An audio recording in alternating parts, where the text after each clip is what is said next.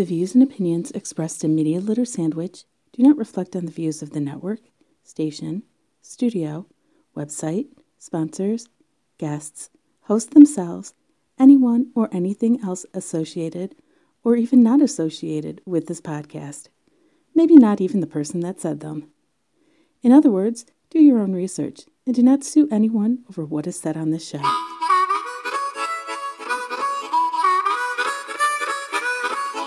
Rushed the Rise of Skywalker and they left out a lot of key plot details. Like the whole like where did Palpatine get all his followers from? Like who are these people? And they kind of like went over it in the visual dictionary a bit, but Welcome to Media Litter Sandwich. I'm Toden, and well, if you want to be my first listener of the week, just go to dvradio.net. We air on Tuesday nights, 1900. That's east. That's seven o'clock Eastern Standard Time on dvradio.net. I'm in the chat room. I have a Patreon up and running now. So if you go Patreon, look for Toden, and of course Toden.com. And I'm on Facebook. And this is Media Litter Sandwich. And I'm totally just interrupted you. You're talking about Star Wars or some some some something nerdy like that because you know it's media litter sandwich. We don't talk about anything nerdy at all. No, no AV or books or, or or nothing or studio stuff or cosplay or not ever. no. Matt. Go ahead and introduce yourself. Um, I'm Matt Hutchings. I'm a studio engineer and all around AV guy. Yeah, and so you do cosplay. Yep. You do studio stuff. What do you do in the studio? Uh, so basically, I'm a recording engineer. I record, mix, master. Um, depending on what the client's needs are, I make beats as well. Um, any kind of original production type stuff. Um, a little bit, actually, not a little bit, a lot of background in the orchestral world. So I kind of delve into that a little bit with my clients and try to give them. Um, essentially, it's all MIDI tracks, but I try to make it as real sounding as possible. Wait, so if someone came up to you and like, I want to sing something, you're like, well, what kind of music you want? Because you're making beats and orchestral stuff. Yeah, pretty much. And I try to blend the two as much as I can. So, like in that situation, if a client were to come up to me and say, you know, I, I'm kind of trying to capture this vibe for what I'm doing, I would essentially reference tracks at that point, right? Like, I'm mm-hmm. curious, like, give me a few songs that kind of capture the essence of what you're looking for. Then from there, um, it really depends. If they have the patience to sit there in the studio with me and watch me craft the beat in front of them, then by all means stick around. If not, And that is a lot of patience. Oh wow, that is you a ever lot watch of patience. somebody try to make a beat? It's awful. I've watched people um, cover. I think the most like like patience I had to have was watching them cover "Stairway to Heaven" Oh, with one or two uh, violinists doing different roles over and Oh, over again. no. Okay, now's Okay. the time for this one. Yeah. which they totally do the the MIDI, and then they replace as the person you know gets further in the project, they replace the MIDI with the actual instruments. Sure. Yeah, Yeah. I mean, like like you said, it's for reference. Yeah. and depending on their budget. Well, you know, there's always that too. Um, that's definitely a thing in Detroit. I'll say that. Um, but yeah, that's that's a lot of what I do. Um, I've had my own little project studio running for shit, maybe six, seven years now. Okay. Um, I'm on lo- What what's it called? How can people find Oh, it? Uh, it's Obsidian Audio. You can find me on Instagram and Facebook. Um, I think the Instagram tag is Obsidian Audio MI, and it's Obsidian spelled like the Black Stone. Yeah. Because I wanted it to be mostly a metal studio, so I thought that was appropriate. That's all right. At one point, I want to be a metalsmith. So Hell yeah, man! Uh, my brother does that. He lives in uh, West Virginia. He Makes knives and swords and shit. Of course, I didn't want to do that until maybe last year while watching Forged in Fire. But that's beside the point. Oh, sure. Hell yeah. When I grow up one day. One day. Yeah, when we all grow up. Um, as we speak in studios and so uh, so how does that does that have anything to do with your cosplay because the interesting about um thing about doing conventions when you're also running a studio is you get to promote Yeah. It, is it just two completely separate things For the most part, yeah, but that's not to say I don't have a stack of studio business cards when Yeah. I'm dressed as Kylo Ren. You know what I mean? Because you end up talking to everybody at conventions, and eventually you're going to run across an artist or another engineer that you can collaborate with, shit like that. Um, so yeah, they're kind of separate, but it doesn't mean I don't use one to promote the other. Oh, yeah. So okay, so tell me about the cosplays. Okay, so uh, the two that I've done so far that I'm the most proudest, or most proudest of, Jesus, it's been a long day. Um, uh, did the First Order Stormtrooper, which was it's pretty much a pre-made kit with little effort put into it, but I still absolutely love that. Um, I love the old school Stormtrooper, but But you still have to do even a pre-made kit. You still have to do the uh, walkie-talkie or whatever Yeah. the. So yeah, there's a lot of actual crafting Yeah. that goes into it. Um, but the one that I'm most proud of, to be honest, is uh, so. For anybody who knows Star Wars, there's like four different, actually now five different iterations of the Kylo Ren costume. I did the first one from The Force Awakens with like the, all the long monk robes and the hood, and the- Right. like all that shit. The one he wears for like a half hour. Yeah, that's And then you never see no, again. I know. I was really, really upset about that. I thought that one looked the most badass. Um, the, but like I said, that's the one I'm most proud of, um, largely because it took the most effort. Um, minus, uh, minus the saber, which I, you know, I, I can't make sabers. Um, minus the saber and half of the helmet, I crafted everything myself. And even then, the helmet was a whole fucking thing. Um, basically, I bought the shell of the helmet, um, which at the time there wasn't really a lot to draw on in terms of what's out there in the world, uh, bucket wise. So, Right. essentially what I had to do is find the closest thing and then basically use a combination of a lot of different glue and fabrics and fiberglass and heat gunning and plastic molding to shape this thing and condense it down to a size that fits my head and doesn't look silly because I already got a big head anyways. um, that's just the helmet, man. Like the belt. That's okay. So does Adam Driver. Oh, dude, no. Dude, wha- his yeah, hat- but he's how- like how do actually you- a big dude. Yeah, but you look at his face. I still don't understand how he's like the most beautiful man when you're looking at his face. I it just, I, I. Then again, not saying I would get it anyway, but you know, he's also a marine, so Yeah, yeah. There's that. Yeah, no, he's a scary looking that, dude. that's the only reason anyone would date me too, well, or give me crayons. nobody wants to give me crayons.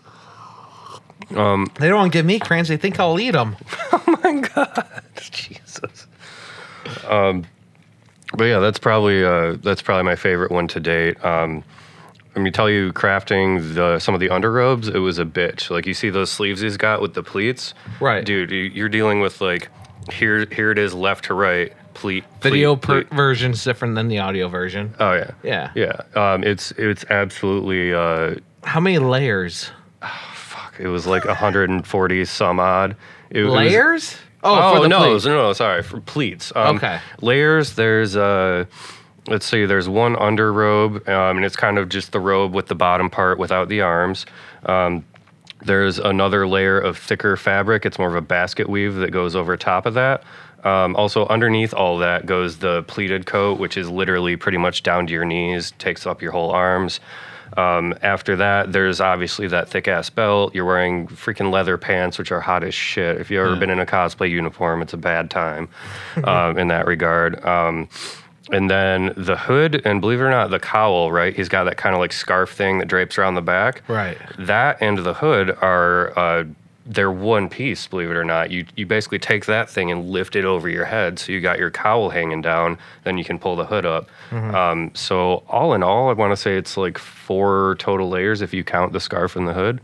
Um, and then there's also the neck seal part of it, uh, which is a pretty standard Star Wars neck seal. A um, couple minor variations, which is also leather that you have wrapped around your freaking neck. Um, and then you have to wear, I'm probably going to slaughter the pronunciation, but a balaclava. The yeah. okay, you have to wear a black one underneath because there's you still don't want like beard or hair showing or anything like that. Right. So you're essentially just walking around in eight. For million- those that don't know, it's sort of like a ski mask. It's Yeah. Kind of, yeah. Um, I got a couple too. yeah, you know, and they're great, but Yeah. you know, when you're wearing 600 pounds of fabric, it's Yeah. not, and you know, you're moving around a convention. Did you have to do any of the sewing yourself? I did all the sewing myself. Really? I actually taught myself how to use a sewing machine based on YouTube tutorials specifically for this. And Wow. now I can sew anything. But let me tell you how much of a bitch it is to figure out a sewing machine for the first time. Oh, I know. Yeah. Oh, I know. One of these days, I get my friend Bagel on here. Yeah. Uh, she's actually taught some sewing classes, at some of the conventions I've done, and and she's at a lot of them. And my girlfriend's also a sewer, and Hmm. she still can't. It, she's gonna yell at me, but yeah, she still can't figure out sewing machine. She's like, you know, I'll do it by hand. Well, that's what I've always resorted to. But for this, I'm like, fuck, man, I'm not sewing this whole thing by hand. That's terrible. um, so yeah, it was, and that one, that was probably my longest build. It took me, I want to say, eight or nine months to complete it. oh wow, that's Yeah. passion. Yeah, it was pretty much every day after work. And I was, you know, I was going to school, I was working, I was doing an internship Mm-hmm. in a recording studio at the time. So it was like my entire life was. Was that like a stress reliever? Like, Oh, if very you're, much you're going so. to school and work, and then you're like, I don't know what to do. You can either drink, Sure. as I, I take mean- another drink. Not saying there weren't a couple drinks involved in that process, but um, yeah, it was. Not Marine Corps level of drinking, I'm sure. No, I'm a little dude, man. I can't Yeah. handle a lot. Yeah, it was very much a stress reliever. I mean, with all that going on, um, I was also dealing with the loss of somebody I cared about greatly Mm-hmm. at the time. So, um, delving into that costume as aggressively as I did kind of helped. It helped keep me on point for a good long time. Yeah. Um, came into my life when it was needed, for That- sure. That's a lot of patience, and and you can see that patience also when you're working in the studio. oh yeah, yeah. You don't you don't have a choice. I mean, it, cosplay studio, it's all masochistic. So you, you gotta you gotta love torture in general, and you have to embrace the idea of just breathing in and breathing out and having patience. Um, but yeah, yeah, it was definitely very good for me at the time, which is why I can't wait to delve into my next costume because I I like having that stress relief around. What's the next costume? Um, have you watched the Flash TV series that's came out? The Flash TV. Oh, uh, no, I haven't. I, I've saw like the first season. I want to say. Okay. Um, so I want to say season two or three. Let's call it three. Um, there's a character called Zoom, which is. Oh, okay. I've have seen Zoom. Yeah. Okay, yeah, he's the black, the um, pretty much like dressed in all black. He's a speedster. He's got like the crazy fingers and stuff. Right. Um, and his his whole goal is he just wants to be the fastest speedster alive. Yeah. And he does so by eating up the speed force from other speedsters. Um, anyways, I thought his He was doing some kind of drugs too, but you know. Yeah, yeah. Um, but I, I, I thought his character was intriguing, and to be honest, the costume looks totally badass. So I have yet to see a Zoom at conventions. I've been going to a lot less than I used to. Sure.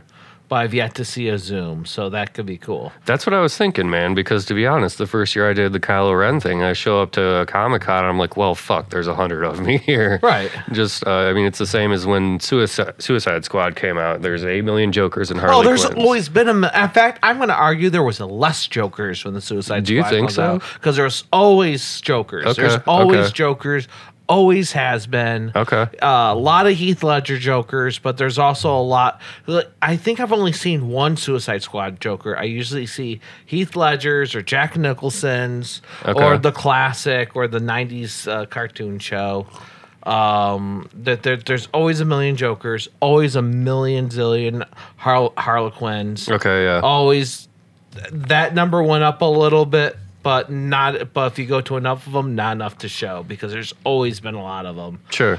Yeah, pretty Well, much. anyone ever shot when you're doing uh shot video for music videos while they're recording in your studio or in the studios that you worked in? Um, that's happened to me twice. Uh, one time it was in a large format studio that I obviously am not an owner at. Um, another one. You rented or leased or Yeah. favors, whatever, Yeah, something. Essentially. Um, actually, I want to say, shit, this was probably around Thanksgiving.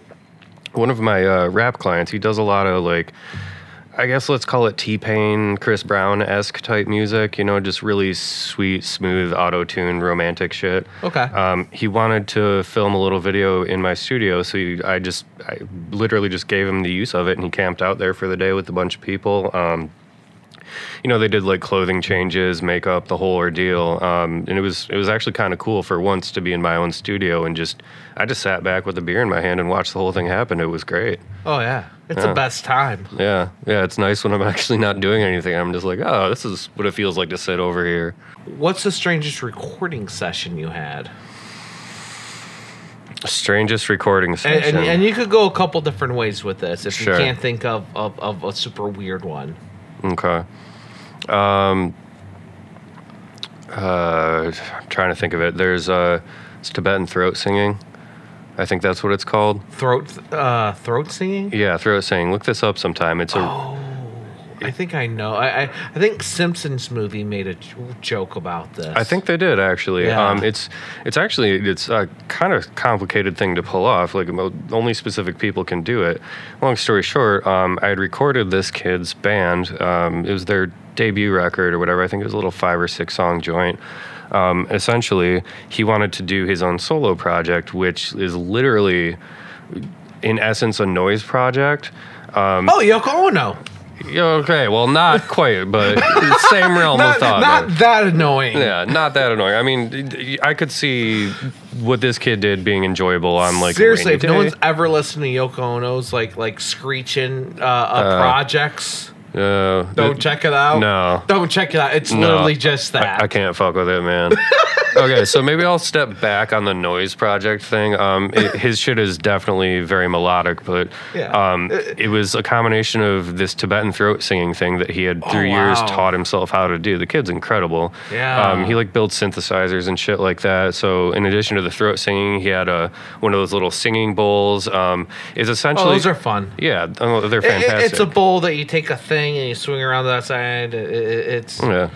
just look if you don't know what it is, look it up. You see it in plenty of movies, and TV shows. It's usually just them circling something around. A bitch to record. Yeah. Oh, is it? Yeah, reason why because um, when you, you, it's hard to separate using uh, using the mic the difference between the sound of the stick scraping the bowl that he's using and the harmonics that are coming off of it.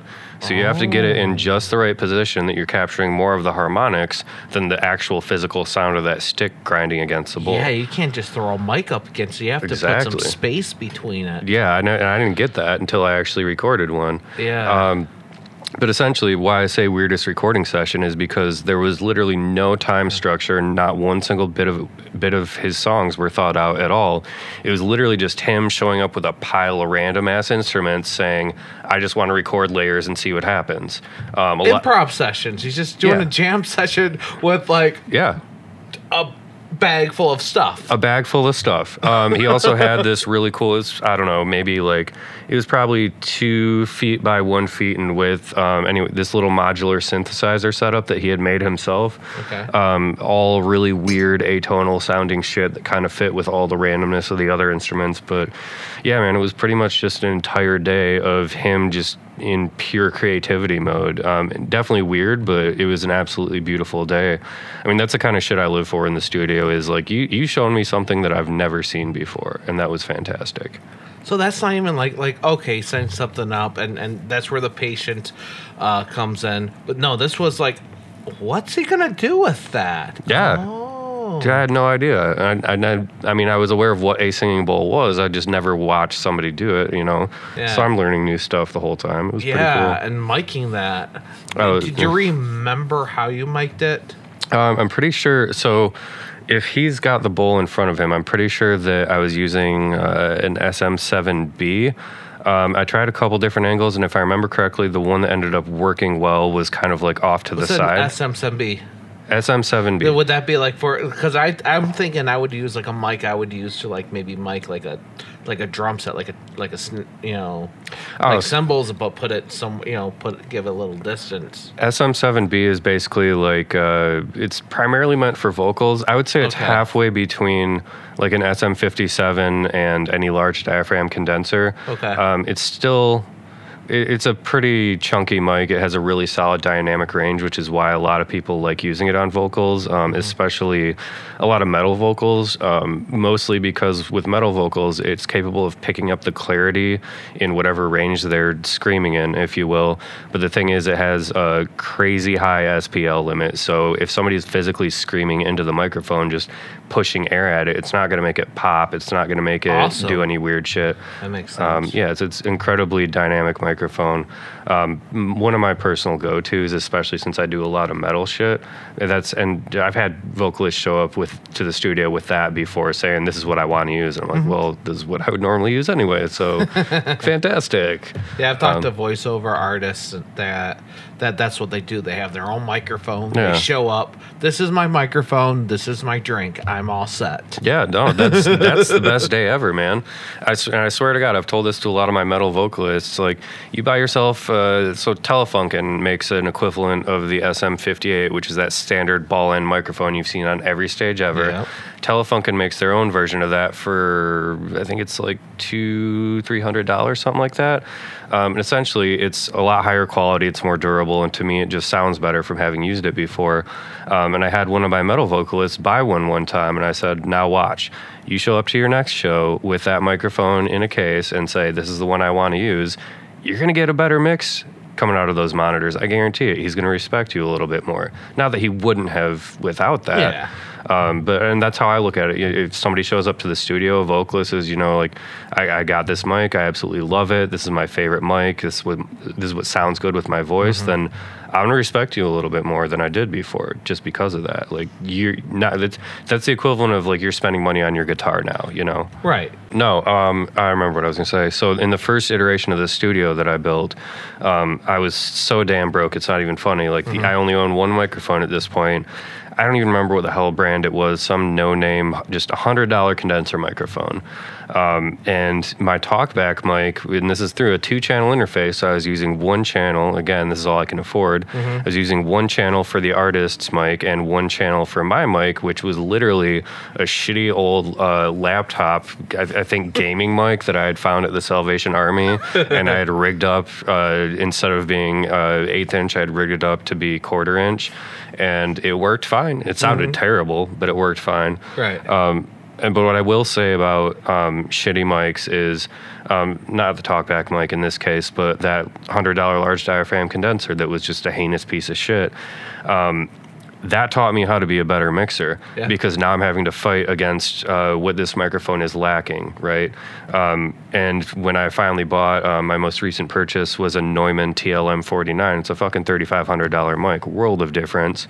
Um, I appreciated that mic so much more from having had to deal with bullshit that entire time. Um, but yeah, it- and you know, depends on what you need for the job. Because I can't say that I haven't made some great tracks with people on that hundred dollar mic. Yeah.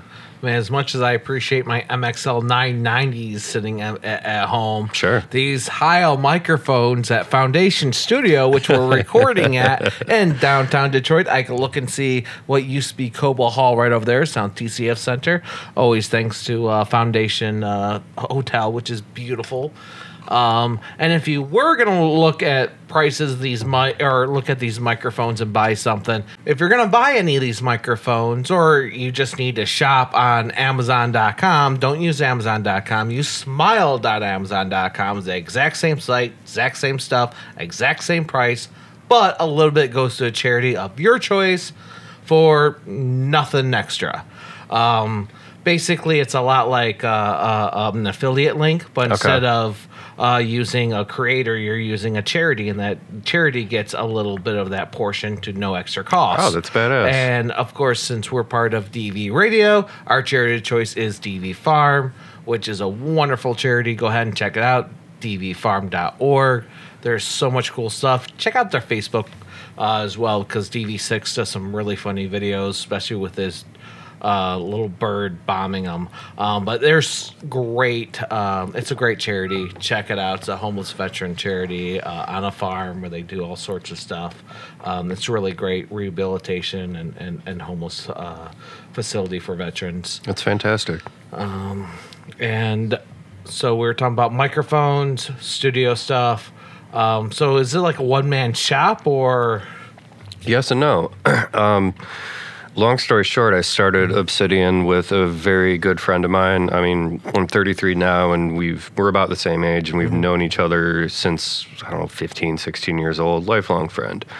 Um, we basically started this out together with the idea of we don't fucking work for anybody ever again and we want to do what we love. Well you know here we are age sets in and expectations of life change so um, we all have day jobs now. Uh, basically where it stands is we still technically own the operation together.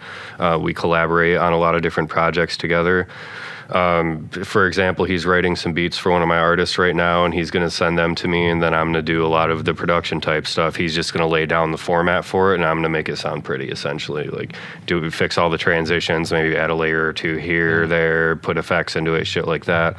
Um, his life took him in a little bit of a different direction location wise. He lives in Columbus these days, so Yeah. that's kind of there's a lot of remote collaboration. Um, it, we Some really awesome uh, trade shows and uh, conventions in Columbus. Though. Oh yeah, he's insanely lucky. He just Yeah. he lives right there in that college town. Um, Yeah.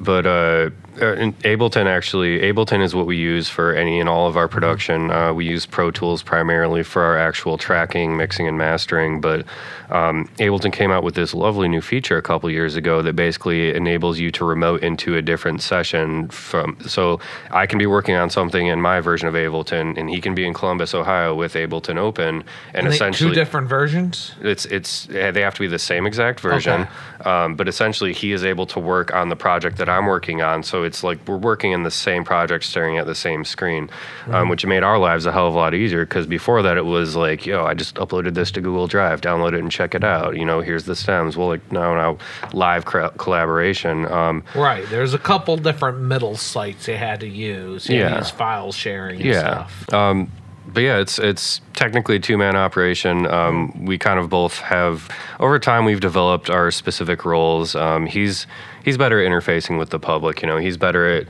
he goes to shows. He's also a photographer, so that's kind of his in. Is he goes to shows and essentially, I hate to put it in these terms, but he poaches bands for us in that manner. He goes to the shows. It's and, so easy too because I go. Oh, yeah. I, you go someplace with a big camera, people come up come up to you. You just mention it. Right. Um, I mean, there's so many. I'm, I'm not trying to make fun of any genre. I really, really not. But um, no, there's no but. I'm not making fun of anyone. I'm just saying a lot of people that approach are rappers because they're able to do more with less. Yeah. Because they're known for just making their own beats. It doesn't take five, six people, so they could do more with less.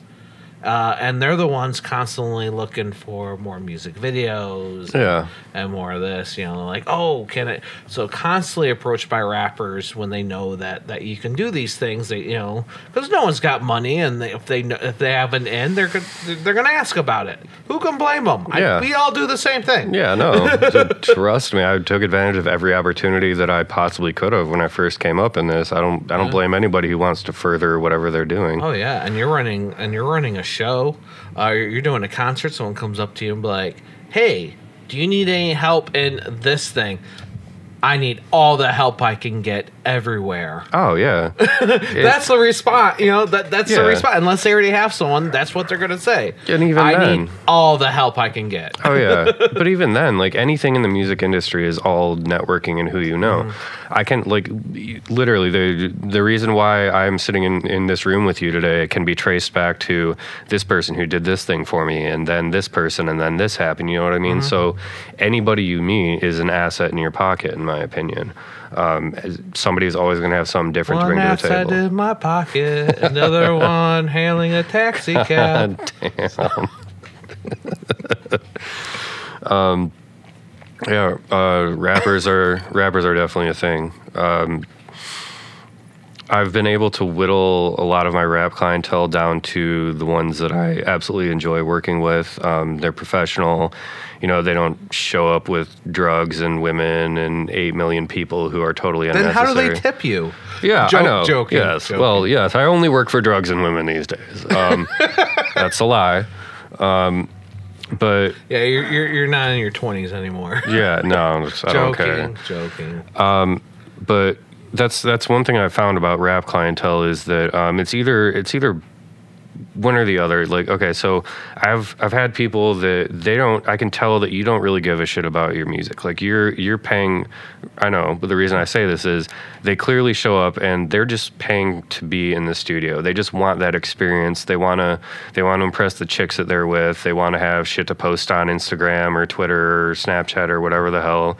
They want to get up and they want to walk away with a decent sounding track that they can show their friends and that's it nothing against that at all but i didn't get into this to be a fucking party host right like Right. i got into this because i'm a musician and this was a way for me to continue to be in it without being on the performance side of things so um, There's gotta be studio. There are wait, there are studios that will do that. They're just like, we're just here to host you, make sure you have a fun Yeah. time, and make some music. which is great not my bag Yeah, not my bag, man. Absolutely. I've had enough of that. And if you want to make, uh, uh, just reminds me of the Rebecca Black Friday and the pants and how their studio's like, yeah, Oh, yeah. yeah, just pay us X amount of money. We'll have a song for for for them. They'll sing it. We'll have a little music video, and there they go. sure, yeah, yeah, that's literally what a lot No of folks look disrespect for. to Rebecca Black or anything, but that's how they got their start. Sure, yeah, yeah, and that works, and some people are into that. Um, I mean, I, I would say I haven't worked with any bands like that, but then again, you're dealing with a m- project of a much larger scale with way more minds involved in it. You know, Yeah, because if a band is, is like that, they're they're not going to last to the music studio because they already spent all their money. no,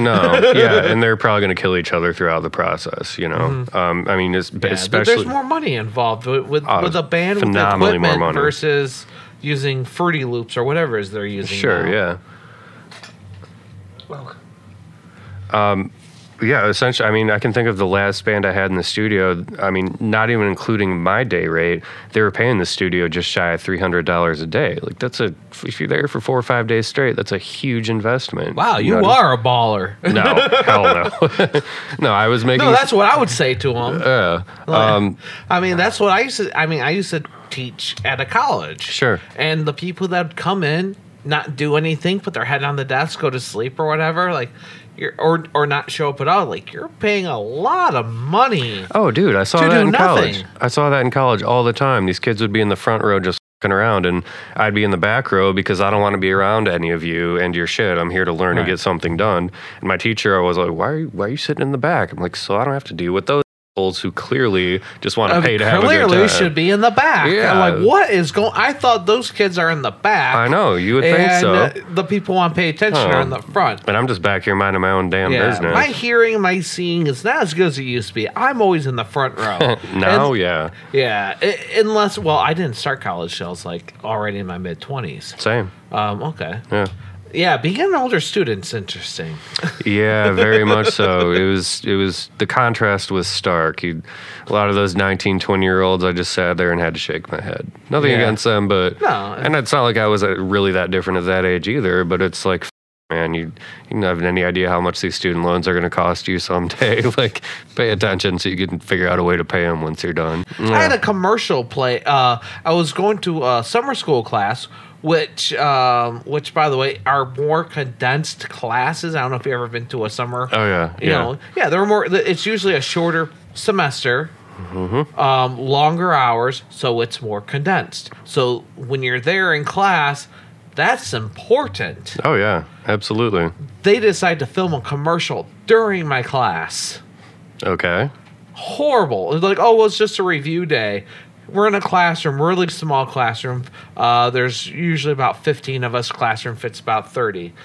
I was in a, gr- in a school that had small classrooms like that. Sure. They cr- tried to cram about like 40 people in there, and it's so I'm in a place with a bunch of people that that are having fun because they're in the commercial, so they're talking and, and they're doing all sorts of stuff. One guy was in a mascot costume. Oh my God, because that's necessary. Yeah, it- complete circus, and I'm literally trying to take notes for my final exam.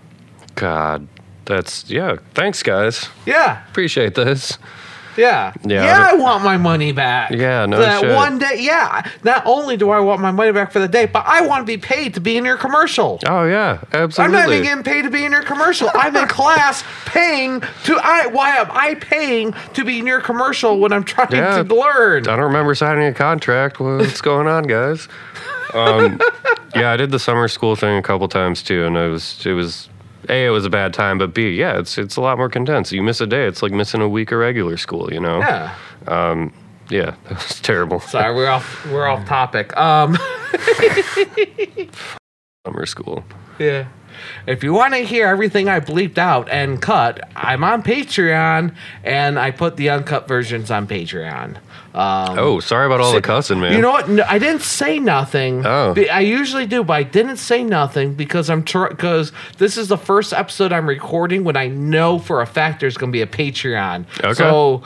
I so it- it's not bleep. I usually just I, I'm I'm too lazy to bleep. I just cut the audio. okay. Um, okay. I'm too lazy to actually put a bleep sound. I would love to see a bleep version of this. it's just gonna bleep over ninety percent of what I'm Uh, saying. the last. Anyways, so in the studio, Um, I want to get at least one or two more fun, stu- fun, f- fun stories. Um, hmm. What's more? What's more fun for you, being in your small home studio or being in a larger studio? Larger studio. yeah. By, uh, so I'm, I'm largely a gearhead. Um, I mean, I've been a musician since I was, I think I started around eight or nine, ten, something like that. Um, played orchestral brass. Um, specialized in bass trombone, um, and I a lot of it I taught myself over time. Um, so I'm a musician at heart, but I'm also a gearhead. You know, I like I like electronics and building shit and motorcycles. I built my first motorcycle when I was 16. Um, anytime my parents got me like, uh, let's say they bought me a remote control car as a kid, well, that didn't last more than a day because I was tearing it apart and ripping the motors out and How turning does them this work? Yeah, exactly. These are important yeah, questions. ex- thank you. And, And it- and you didn't have YouTube at the time. no, there was no YouTube. Yeah. There wasn't. There was no you mi- resources. you didn't have dial up until you were at least 12. no, and you had Radio Shack. You know, Yeah. like that's that's what I did for fun. Is I tore apart the shit that I got as a kid, and I went to Radio Shack and built it into other shit. I remember uh, I used one of these uh, one of the motors from the remote control car to build my first uh, solar powered pocket fan. It was fantastic. Thought it was the best thing in the world, and it was looking back, it's like, well, that's a piece of shit, but. Um, Looking back, you're like, man, I could have made money if I made a couple more Yeah, of those. right? Because Yeah. people still would buy a solar Yeah. power. Well, now they buy USB power and put it on their phone, but Sure. I, I don't see as many of those. Yeah. because cell phone batteries don't last as long. Oh yeah, anyways. no, it's, I don't care what phone you have; it's not going to last. Um, yeah, and then you got to deal with oh, should be USB C, should be sorry, solar power. yeah. Thank you. That's awesome. Um, but so long story short, what the reason why I bring that up is because, like I said, I've always been kind of a tinkerer and a gearhead. I've always been interested in electronics and being in a large format studio.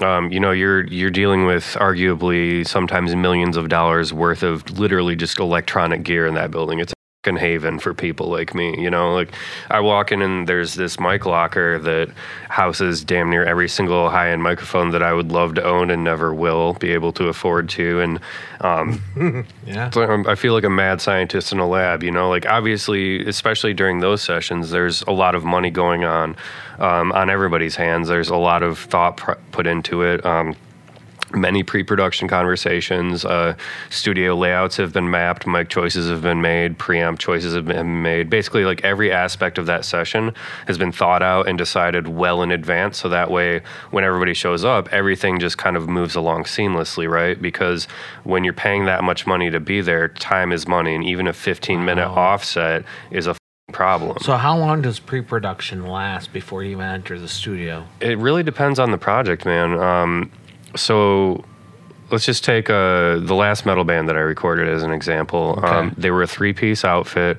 Um, they do aggressively long. uh, I think one of their songs is like 13 minutes long. It's crazy, but um, for them, it was I want to say about three months of pre-production, like studio hunting and everything involved. It was their first big project, and they had the money to spend on it. And they had literally been working on these tracks for five years straight, the three of them. So they were well prepared on their end. So when they came to me about the project, um, a it was my immediate decision to accept it or not. But b once I accepted it.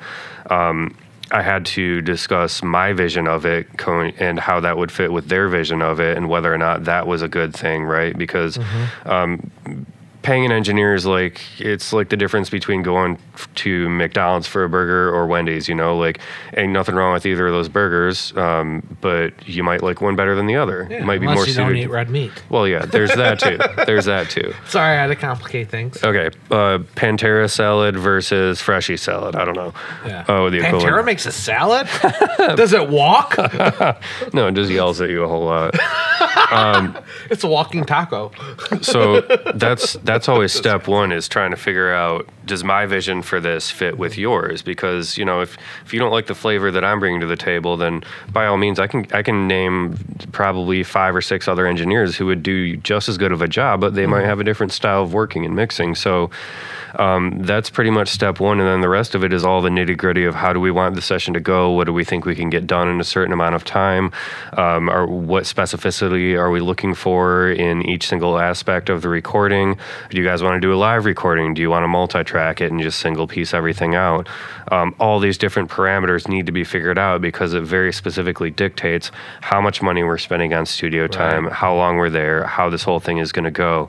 All of this is kind of in an effort. Oh, and and again with those guys, um, I had to, they wanted to do live tracking, so I had to find a studio that was suited to that. Not all studios are actually. What, what's live tracking? So live tracking, um, there's two kinds of trackings formats that are used these days, and when I say tracking, I basically am just I mean recording.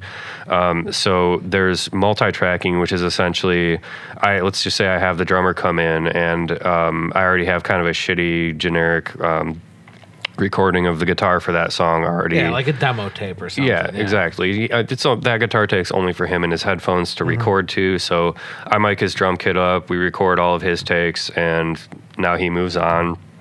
Then I bring in the guitar player and have him like, actually properly mic him up. The point is, multi-tracking is you're doing everything in stages. You're just layering over the other. Um, there's pros and cons to it. It's not really my favorite way to go because I think a little bit of the magic gets lost when you do it like that. Um, now, live tracking is the polar opposite. Live tracking is when all the the members of the band are in the studio all at once, right? They're recording all at once. I'm in I'm in the control room, and as soon as I click record, they all start playing as if they were practicing together or playing a show. Um, the reason why I personally prefer live tracking like that is because uh, I I feel that, and again, like I live in the digital world when it comes to this shit because I, I have to. If I was made of millions of dollars, I'd barely have anything digital in my studio at all. But um, the digital stuff, it just sounds too regimented and militant to me to a certain degree, especially multi-tracking when you when there isn't that kind of feedback off of each other. That's why, like in this guy's specific case, they need visual feedback off of each other. They need those visual cues to be able to play together well. So it was my job to find an assortment of studios to where I could have the drummer in the big live room, and then I could place the guitar player and the bass player in separate booths. But they all three needed to see each other. That Yeah. doesn't doesn't happen Oh, every the day. eye contact is, is Yeah. so- but you're putting them in different booths too. That's really cool. Yeah, um, and Yeah. it, it worked out well. And the reason why is because I needed separation, right? Like I don't, I don't want the drum mics picking up the bass. I don't want the guitar mics picking up the hi hat. Um, I need that separation, but I need them to physically feel as together as possible, so they deliver the best performance as possible. Um, so that was that was kind of a huge deal with those guys was finding a studio that a had all the gear that I know we need to do to complete the session, but b more importantly gives them the opportunity to have that kind of natural feeling with each other when they're in the studio because um, anybody who's ever been a musician in the studio is going to tell you this you're always fucking nervous no matter what you know what i mean? So it's my job to kind of alleviate those fears but that's just that's one of the biggest parts of the pre-production thing is just finding a home for us for a week or four days or what, whatever it's going to be but yeah, pre-production is everything. Um, I I only know that trial by fire. I've had a few sessions go horribly sideways um, because of a lack of pre-production. You know. Yeah. I mean, you, you, you said it earlier. You said, I need, I already need to know my microphones ahead of time. Yeah. You're not playing with different microphones. I mean, No. I mean, just doing that alone, you know, think about it. You know, for, you know, if people that don't understand, think about that. To change out a microphone could take you anything from five minutes to 40 minutes if it's if it's something lost or if it's something Yeah. you need you need to sign out especially if you're you know if you're you're renting a studio because some microphones are, are under lock and key you Yeah. know ribbon microphones I, I you know Oh god, they still scare the shit out of me. oh man, let me gently put this over here and won't even look at it or breathe on it. Don't look at it too hard It'll Well, break Actually, so it's become my practice. Anytime I have to use a ribbon microphone, um, I put a piece of blue ta- painter's tape over the 48 volts, just so like there's not even a chance of me brushing it. Um, for those who don't know, uh, ribbon microphones are extremely sensitive. Um, large diaphragm condenser microphones, which are largely like big, chunky looking vocal microphones, they require fa- what's called phantom power, which is 48 volts of electricity being cranked into them. and don't accidentally plug your phone into that because you'll fry your phone. Oh, I, yeah. I, I could I could tell you a story, but yeah. That Oh happened to me God! Oh Go my ahead. God! I want to hear this story. Holy shit! I'll tell you later. Um, So yeah, that's why I put the whenever I'm using a ribbon microphone because they're so damn sensitive. Point is, if you send 48 volts of phantom power to a ribbon microphone, it's gonna fucking break it. And now um, you have you're responsible for the price of this most likely extremely expensive microphone because you can't just go buy a $50 ribbon microphone. It's not gonna happen. And if somebody knows of that, I'd love to know because I'm broke. So that'd be great. Um, but uh, Well, yeah. it's not a ribbon. It's more like a string between uh, and two cans. You pull it tight. Oh, dude, those are I'll great. totally- I'll I got a couple you. of those. Those are fantastic. um, but yeah, so That was a joke. yeah. so every time I do that, I literally have to put the painter's tape over the Phantom Power button because uh, the last thing I want to do is have a have a studio session go sideways, but b I don't want to pay for this thing if I'm not going to keep it. Yeah. Um. Yeah. The painter's tape goes on the board on the Phantom Power buttons. Yeah. Yeah, every time religiously. Oh man. Yeah, I have to because I watched somebody fuck one up once, and I will never be that guy. Yeah, it was an intern at the studio I was interning at when, you know, in large format So studio. these things are very expensive. Yeah, yeah, no shit. Like, Oh, uh, man. um, I think it was a Royer R121 too. It was one of the nice ones. Oh man. I felt so bad for But the as kid. I said, th- the time builds up. Yeah. And, you know, although the band would be like, oh, cool, I like to know how this sounds or that sound, it, it the, the clock is ticking and, it, Yeah. and, and at some point it goes into, why don't we just use this? Or, you know, like, why didn't we talk about this ahead of time? Yeah, You know, exactly. especially if you're an experienced engineer that once you hear them, you kind of already have an idea. Like, come on, guys, don't you trust me? You know, you could already talked it through. Yeah. Well, that's the thing too. Is um, as a band, if you don't trust my decision, and like yes, this is this is a collaborative project on all fronts, but I remain steadfast in saying if you don't trust my decisions, why the hell did you hire me? There's a Yeah. th- uh, th- how many engineers do you think there are in Detroit right now? Like you didn't have to come to me. I- you I came to me for a reason. W- Um, I, I, I, I'm kind of mentioned this engineer before, but when I was an intern, the head engineer told me uh, he used to produce uh, a boy band, or he was an engineer for Okay. a boy band. They won a contest where they went and recorded the at the studio, same studio that the uh, um, Beatles recorded at, Abbey Road. Abbey Road. Yeah, sure. Yeah. So the boy band he engineered for, he went to uh, Abbey Road. They used their engineer for it, and they just threw out like six songs. They just had fun, Okay. and they go back like, uh, "We're not really happy with these. Can you do anything with them?" He looks at him and he listens to him. He goes, "You know what? What the hell were they think? You know, like because there was no pre-production, no nothing. They just literally went into, you know, one of the most well-known studios in the world, and just had a jam session that came out." Must be nice. nothing that you can actually put out when he's like, you know what, in that time we were there, we could have pounded out one, maybe two good song, you know, songs, Sure. well produced, instead of just you know, and instead with an engineer that didn't really care, you were here in a contest, you just had a jam session Yeah. with nothing usable. Yeah. The engineer makes a huge difference. So does your attitude, as you mentioned earlier. yeah, very much so. You know, Um, and sometimes it's that engineer that, that that helps you with that attitude. Yeah, I mean, whether people are aware of it or not, the engineer really does have a huge effect on how the session goes because uh, even something as simple as the second that I start becoming visibly stressed in that environment, it's going to with my client's ability to play their music well and be in the moment.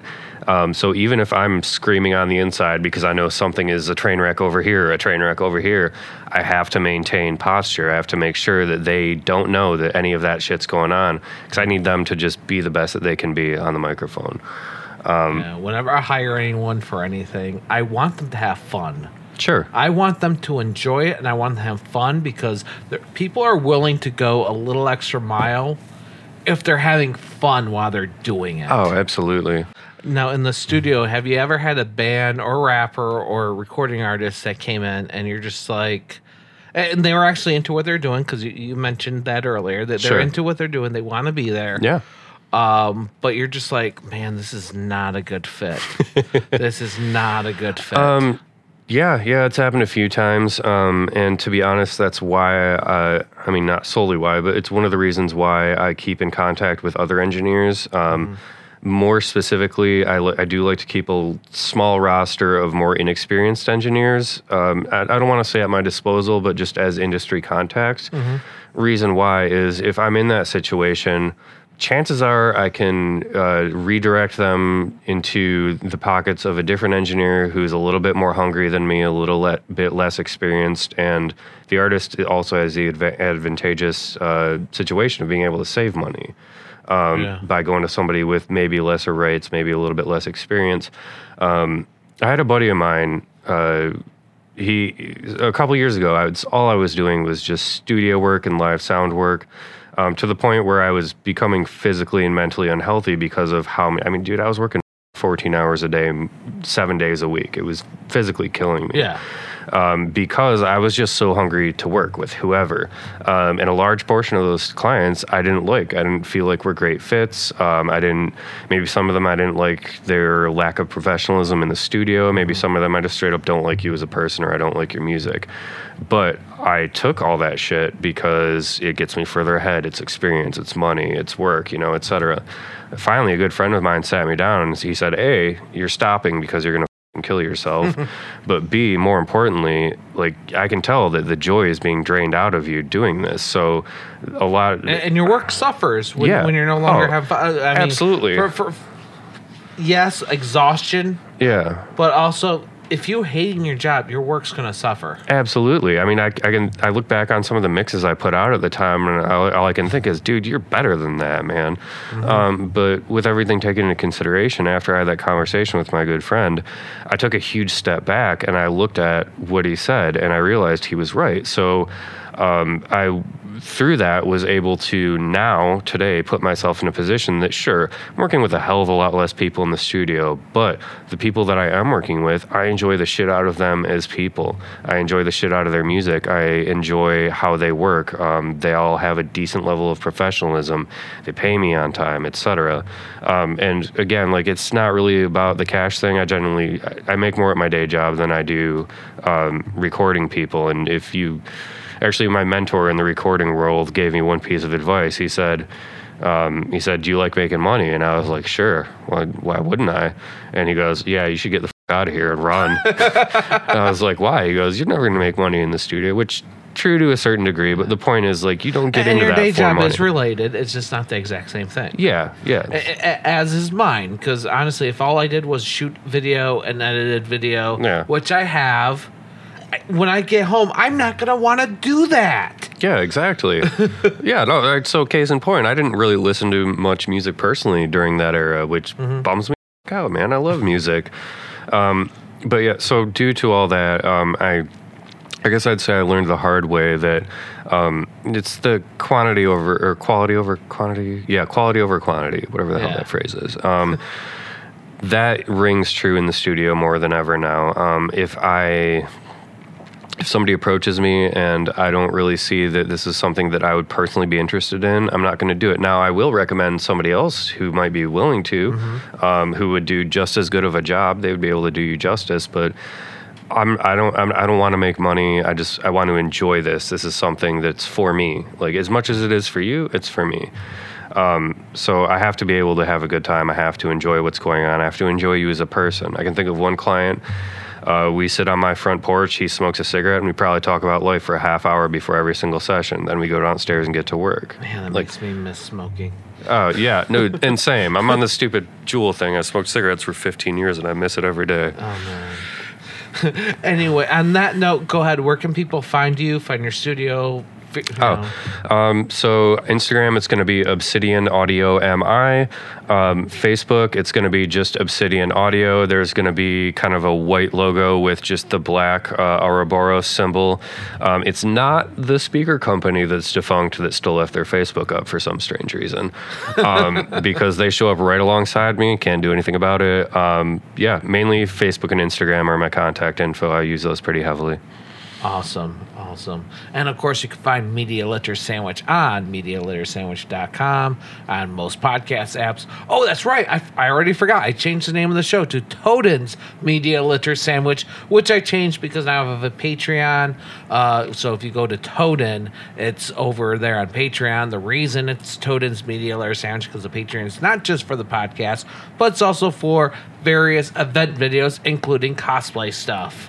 Um, Oh yeah. which, which we touched on, so that's all good. Um, but yeah, the, um, so I want to start doing more cosplay videos again, but the podcast is still around. I don't know, go check out the Patreon. That that- There's stuff for one dollar and there's stuff for a thousand dollars. I don't expect anybody to pay me a thousand dollars, but if you want to, but if you want a quick laugh, go ahead and, and, and read the tiers for that.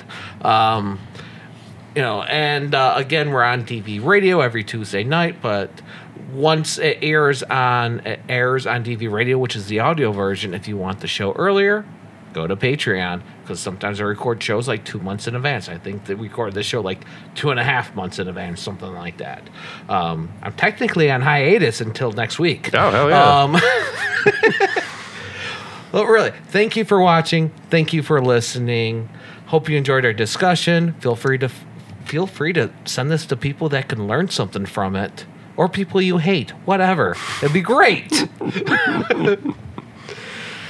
and may the algorithms be in your favor.